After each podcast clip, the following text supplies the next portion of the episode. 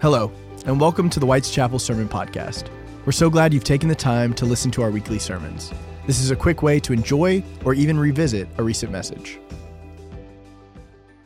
We're starting a new series tonight, as you can tell.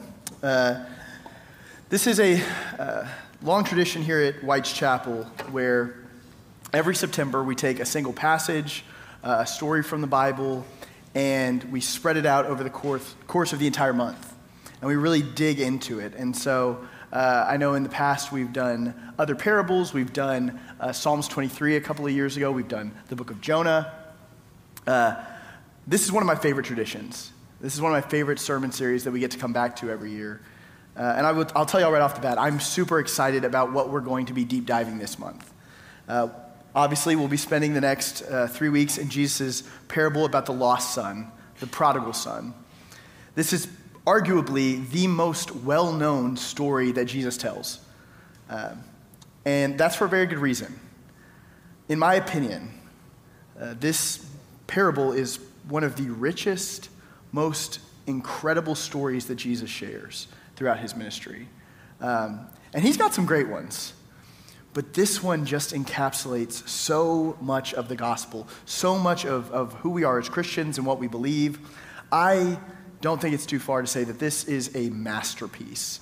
And so I'm really excited that over the next three weeks, we're going to be studying all three characters that make up this story the younger son, the prodigal, uh, the older son next week, and then the last week uh, is the father.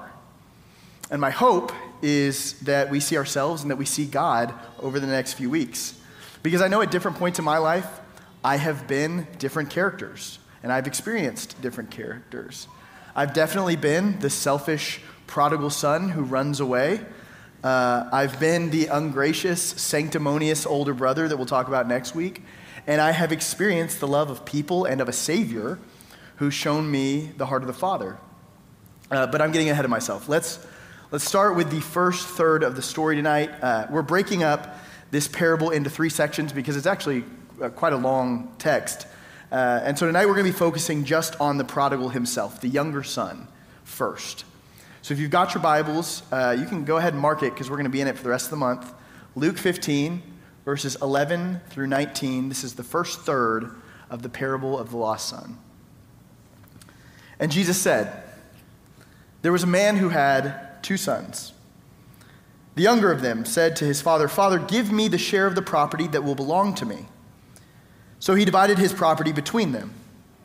A few days later, the son gathered all he had and he traveled to a distant country, and there he squandered his property in dissolute living.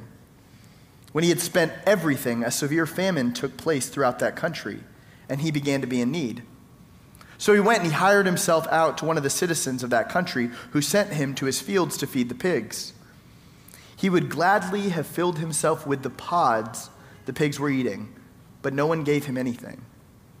But when he came to himself, he said, How many of my father's hired hands have enough bread to spare? And here I am, dying of hunger. I'll get up and go to my father, and I will say to him, Father, I have sinned against heaven and before you. I am no longer worthy to be called your son. Treat me like one of your hired hands. Okay, so we have a younger son who goes to his father and he demands his share of the inheritance, which, uh, based on the custom of this time, because he was the younger son, he would have gotten one third of everything that his father had. And this is an extremely hurtful thing to do. And that's probably pretty obvious. But essentially, the younger son is saying, Dad, honestly, I would prefer it if you were dead. It would be better for me if you could just kind of kick it, because then I could go ahead and have my inheritance. That is cold. But his father gives it to him, and this young man goes off and he squanders everything. He wastes every single dime that his father gave him, and then a famine comes, and he ends up with nothing. And so he gets a job feeding pigs, and he, he quickly finds himself uh, yearning for what the pigs are eating. That's how bad things have gotten. And so we read this first section of this parable, and it seems like there's not a lot to be emulated here. Uh, I think that's true until we get to that last couple of verses in this section, those last couple verses. The younger son is down and out. Things are really, really bad. But then he has this moment of clarity. He says, Even my dad's hired hands have food. Maybe I can go and, and I can apologize and humble myself. Maybe if I own my mistake, maybe, just maybe, he'll hire me to be a servant. And I know that doesn't seem like much, but that realization is huge. And just that little heel turn that he does at the end of our scripture has a lot to say to us tonight. And so, eh, as strange as it may sound, I want us to key in tonight on what the prodigal son does right in this passage. We're not going to harp on what he does wrong because we know what he does wrong. We know that we shouldn't be arrogant and entitled and egotistical and selfish the way that he is. But I want us to see what he does well, I, because I think there is a glimmer of hope in our text, a lesson, something that we see that he gets right, something that he displays that we can emulate. And it's simple. It's the simple fact that he confesses. The last thing he does in our text is he makes a plan to confess to his father, to humble himself and ask for mercy. And as basic as that sounds, this is something that I think we have really put on the back burner in modern day Christendom. But confession is an important practice for us to become comfortable with if we're really going to follow Jesus. Because the truth is, every single one of us is going to make mistakes, lots of them. We're all going to fail. We're going to hurt people. We're going to say things we shouldn't. I told y'all just last week about some of the dumb things that I have said in my life. And I will tell you, I had to like wade through a lot of different stories about times that I put my foot in my mouth. That's how many I have. It was actually too easy to write that sermon last week, which I'm still processing and working through, I guess. Look, the point is, we all fall short a lot. And, and now, maybe your mistakes aren't as overt as the prodigal son's, uh, but we all have moments when we're selfish and entitled. Uh, and so the question isn't whether or not we've made bad decisions like the prodigal. The question is whether or not we're willing to make the turn that he does right there at the end of our text whether or not we're willing to confess our mistakes the way that he does. Because I think real, earnest confession, like the kind we see in our scripture, is something that, if we're honest, a lot of us resist. Uh, I read a story this week about a guy named Rich Ohrnberger, who was an offensive lineman uh, for the New England Patriots from 2009 to 2011. And uh, in 2009, when Rich was trying out for the team, he woke up late one morning. He missed his alarm. And he woke up and he realized the practice was about to start, and so he got up and he was freaking out. Uh, he knew that the Patriots coach, Bill Belichick, was extremely strict about tardiness, and he was terrified of him. And, and so he jumped in his Tahoe and he raced down the road, but he looked at the clock and he realized that there was just no way he could make it in time. And he was panicking. He was imagining what it was going to be like to, to look Coach Belichick in the eyes and tell him that he had just missed his alarm. He was late for no reason. He's probably as terrified as a lot of the Alabama players are right now with Nick Saban. Uh, he, they were scared. He was scared. And again, he's trying out for this team and he's thinking, this is it. I'm getting cut. I'm losing my job. And so he was rushing to the field, and as he was driving there, he had an idea. Rich saw a van broken down on the side of the road.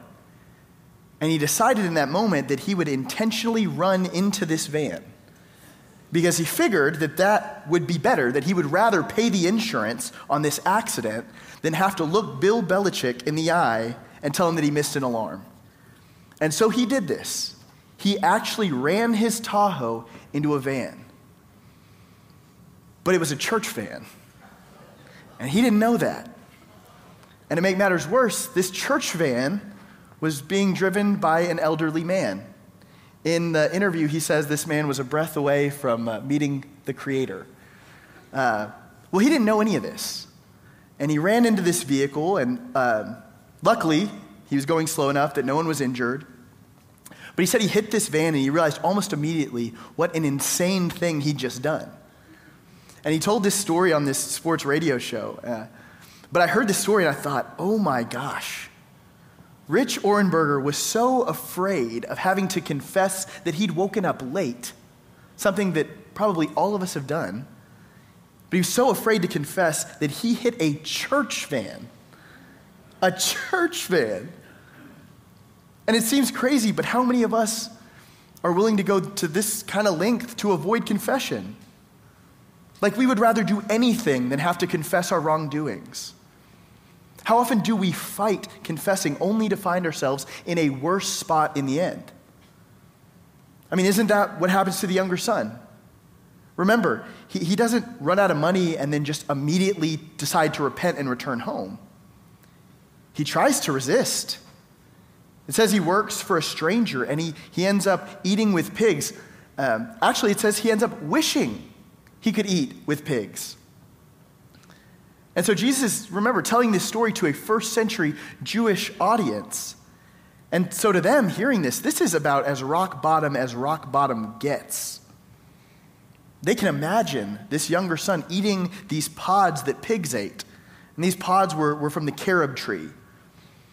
And at the time, this was, was something that only animals and the extremely poor would consume. It was considered a food of desperation, a food uh, that, was, that was only good enough for pigs. And remember, uh, first century Jews did not have a very high view of pigs. Uh, so, so this younger son waits until things are at their absolute worst before he is willing to confess. And I look at that and, and I wonder how often I've done the same. I, I wonder how often we do the same. How often would we rather run into a church van than just admit that we made a mistake? We just don't like to confess. And I think that this is something that has gotten maybe worse in our modern context. In an age of social media and filters where everyone wants to appear as perfect and faultless as possible, the last thing we would ever want to do is confess our sins to other people. The last thing we would ever want to do is, is broadcast our messiness. I read a, a prayer this week that a pastor wrote. Um, uh, he wrote this, this prayer as a work of satire. And he wrote it to kind of explain how we view confession, he believes, in the modern world. And so he took an old prayer from, uh, a prayer of confession from the, the Book of Common Prayer, and he made some edits. Uh, he made a lot of edits. And he says that it now fits our modern understanding of confession. And so I, this is what he wrote in this prayer. He said, Dear benevolent and easygoing parent, we have occasionally made some minor errors of judgment, but they're not really our fault. Due to forces beyond our control, we have sometimes failed to act in accordance with our own best interests. Under the circumstances, we did the best we could. We're glad to say that we're doing okay, perhaps even slightly above average.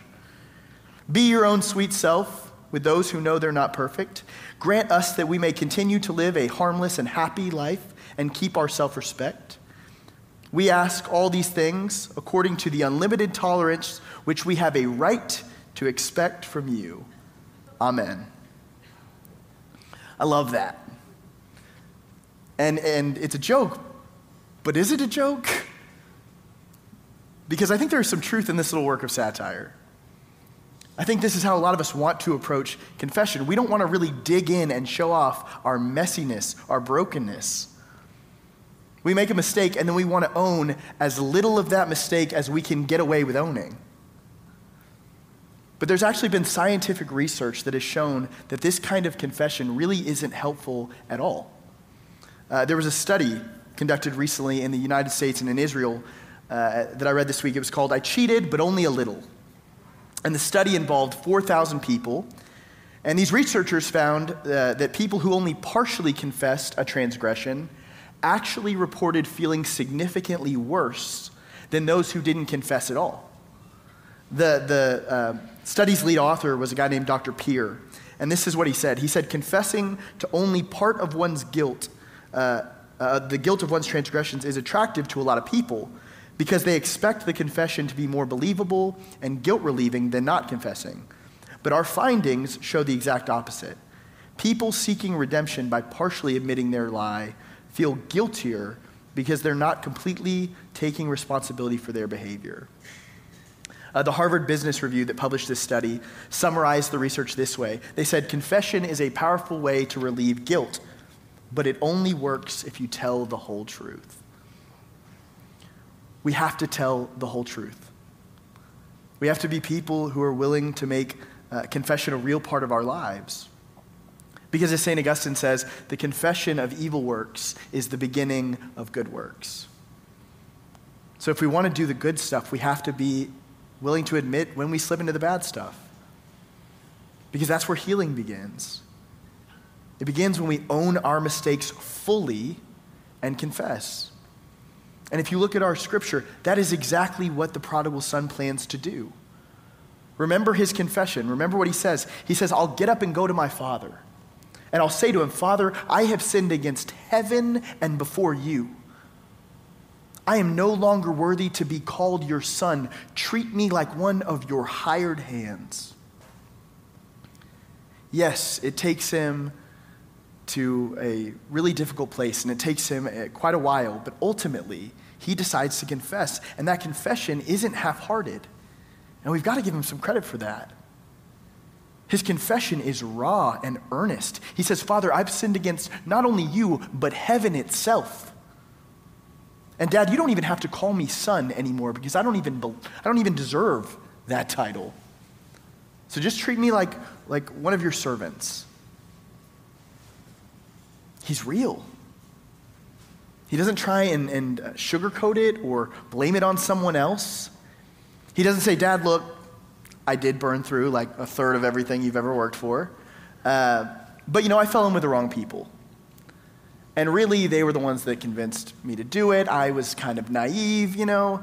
Uh, he doesn't say, Look, how could I have known there was going to be a severe famine in this country? There's, that's crazy. It all just kind of, you know, perfect storm. He doesn't do any of that.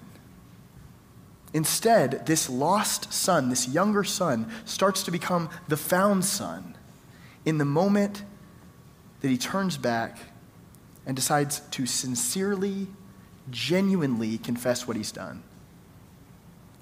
And not to steal the thunder from the next couple of weeks, but turning back and going home and confessing, this decision that he makes here, it works out pretty well for the prodigal son.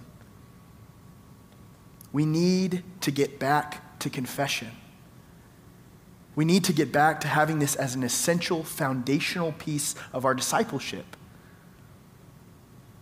Because you look at how the world views Christianity today, and, and if we're being honest, I don't think people look at the church and, and associate us with contrition and confession as much as, as they probably should. Uh, there was a, a Barna research study that was done a few years ago where they asked millennials uh, to select a picture that they thought most aptly described present day Christianity. And they gave these participants four pictures to choose from. One was a man sitting on the street, and he was kind of reaching up, asking for help. The second one was what kind of looked like a large worship concert. The third was a man with a megaphone and a sign. And the last one was a Bible with a kind of aggressively pointed finger over it. And I want to show you the results. These are the results. The winner by a, if you can call it that, uh, the winner by a pretty decent margin was the pointed finger over the Bible. I want to show you the full version of the picture that won. It was this picture. Uh, and I think this should bother us. I think this should really bother us because what this tells me is that whoever took this survey looked at the church and they didn't see a people who confess, they saw a people who accuse. They looked at the church and they saw a disapproving finger pointed outward. But that's not who we're called to be. That's not who we are. We aren't supposed to be a finger pointed out, shaming others. We're supposed to be a finger pointed in at ourselves, confessing our own failures, pulling the log out of our own eye before we start dealing with the splinter in our neighbor's eye. What's the old adage? When you point a finger, there are three pointing right back at you. That's who we are. We're supposed to be like the younger son. Not in the first part, but in that last part. The younger son who owns his mistakes and then moves forward, hoping that the father will offer him grace and forgiveness and, and, and another chance to try again. And so I want to ask all of us tonight what is it that you need to confess? What's the thing that you need to take to your heavenly Father and say, Father, I'm sorry. I screwed up. I'm, I'm going to try again. I'm going to try and get it right this next time. Where in your life do you need to, to, to unload that burden, to give it to God? Because we get to know the end of the story that the prodigal son didn't know. We get to know that our Father is a Father of grace, that his arms are always open. Confession is where healing begins. Confession is where self forgiveness begins. So let's not be a people who run into church vans or pray half hearted prayers of confession. Let's be a people who are authentic and real and earnest about our failures. Let's be a people who point a finger in, not out. A people who confess our sins knowing that we have a Father who will always be there to welcome us home. Hallelujah. Amen. Will you pray with me?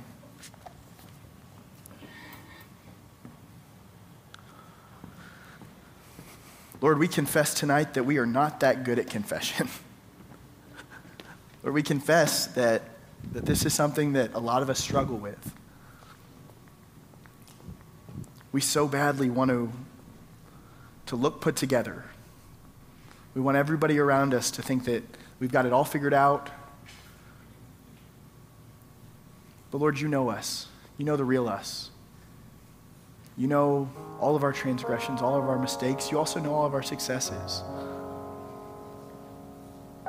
Lord, help us to be all right with owning those mistakes. Help us to be all right coming to you and saying, Lord, I'm sorry. I messed up. I'm going to try again. And God, we thank you tonight. We thank you that you are a God of grace that this is one of your defining qualities. You are a God that time and time again says, It's okay, child. And you open your arms to us, and Lord, we, we can never pay that back. We, we're just grateful. So, Lord, whatever it is, whatever is on our heart, whatever has been kind of uh, heavy on us, we offer it to you. We confess. We took the wrong road. We said the wrong thing. Thank you for loving us. Thank you for forgiving us. We pray all of this in the name of Jesus. Amen. Thank you for joining us. Please make sure to rate, review, and subscribe so you don't miss new releases. We'll have new podcasts coming out all the time. Be sure to check us out online at whiteschapelumc.com. Please download the WC Life app and follow us on social media to stay up to date with all things WC.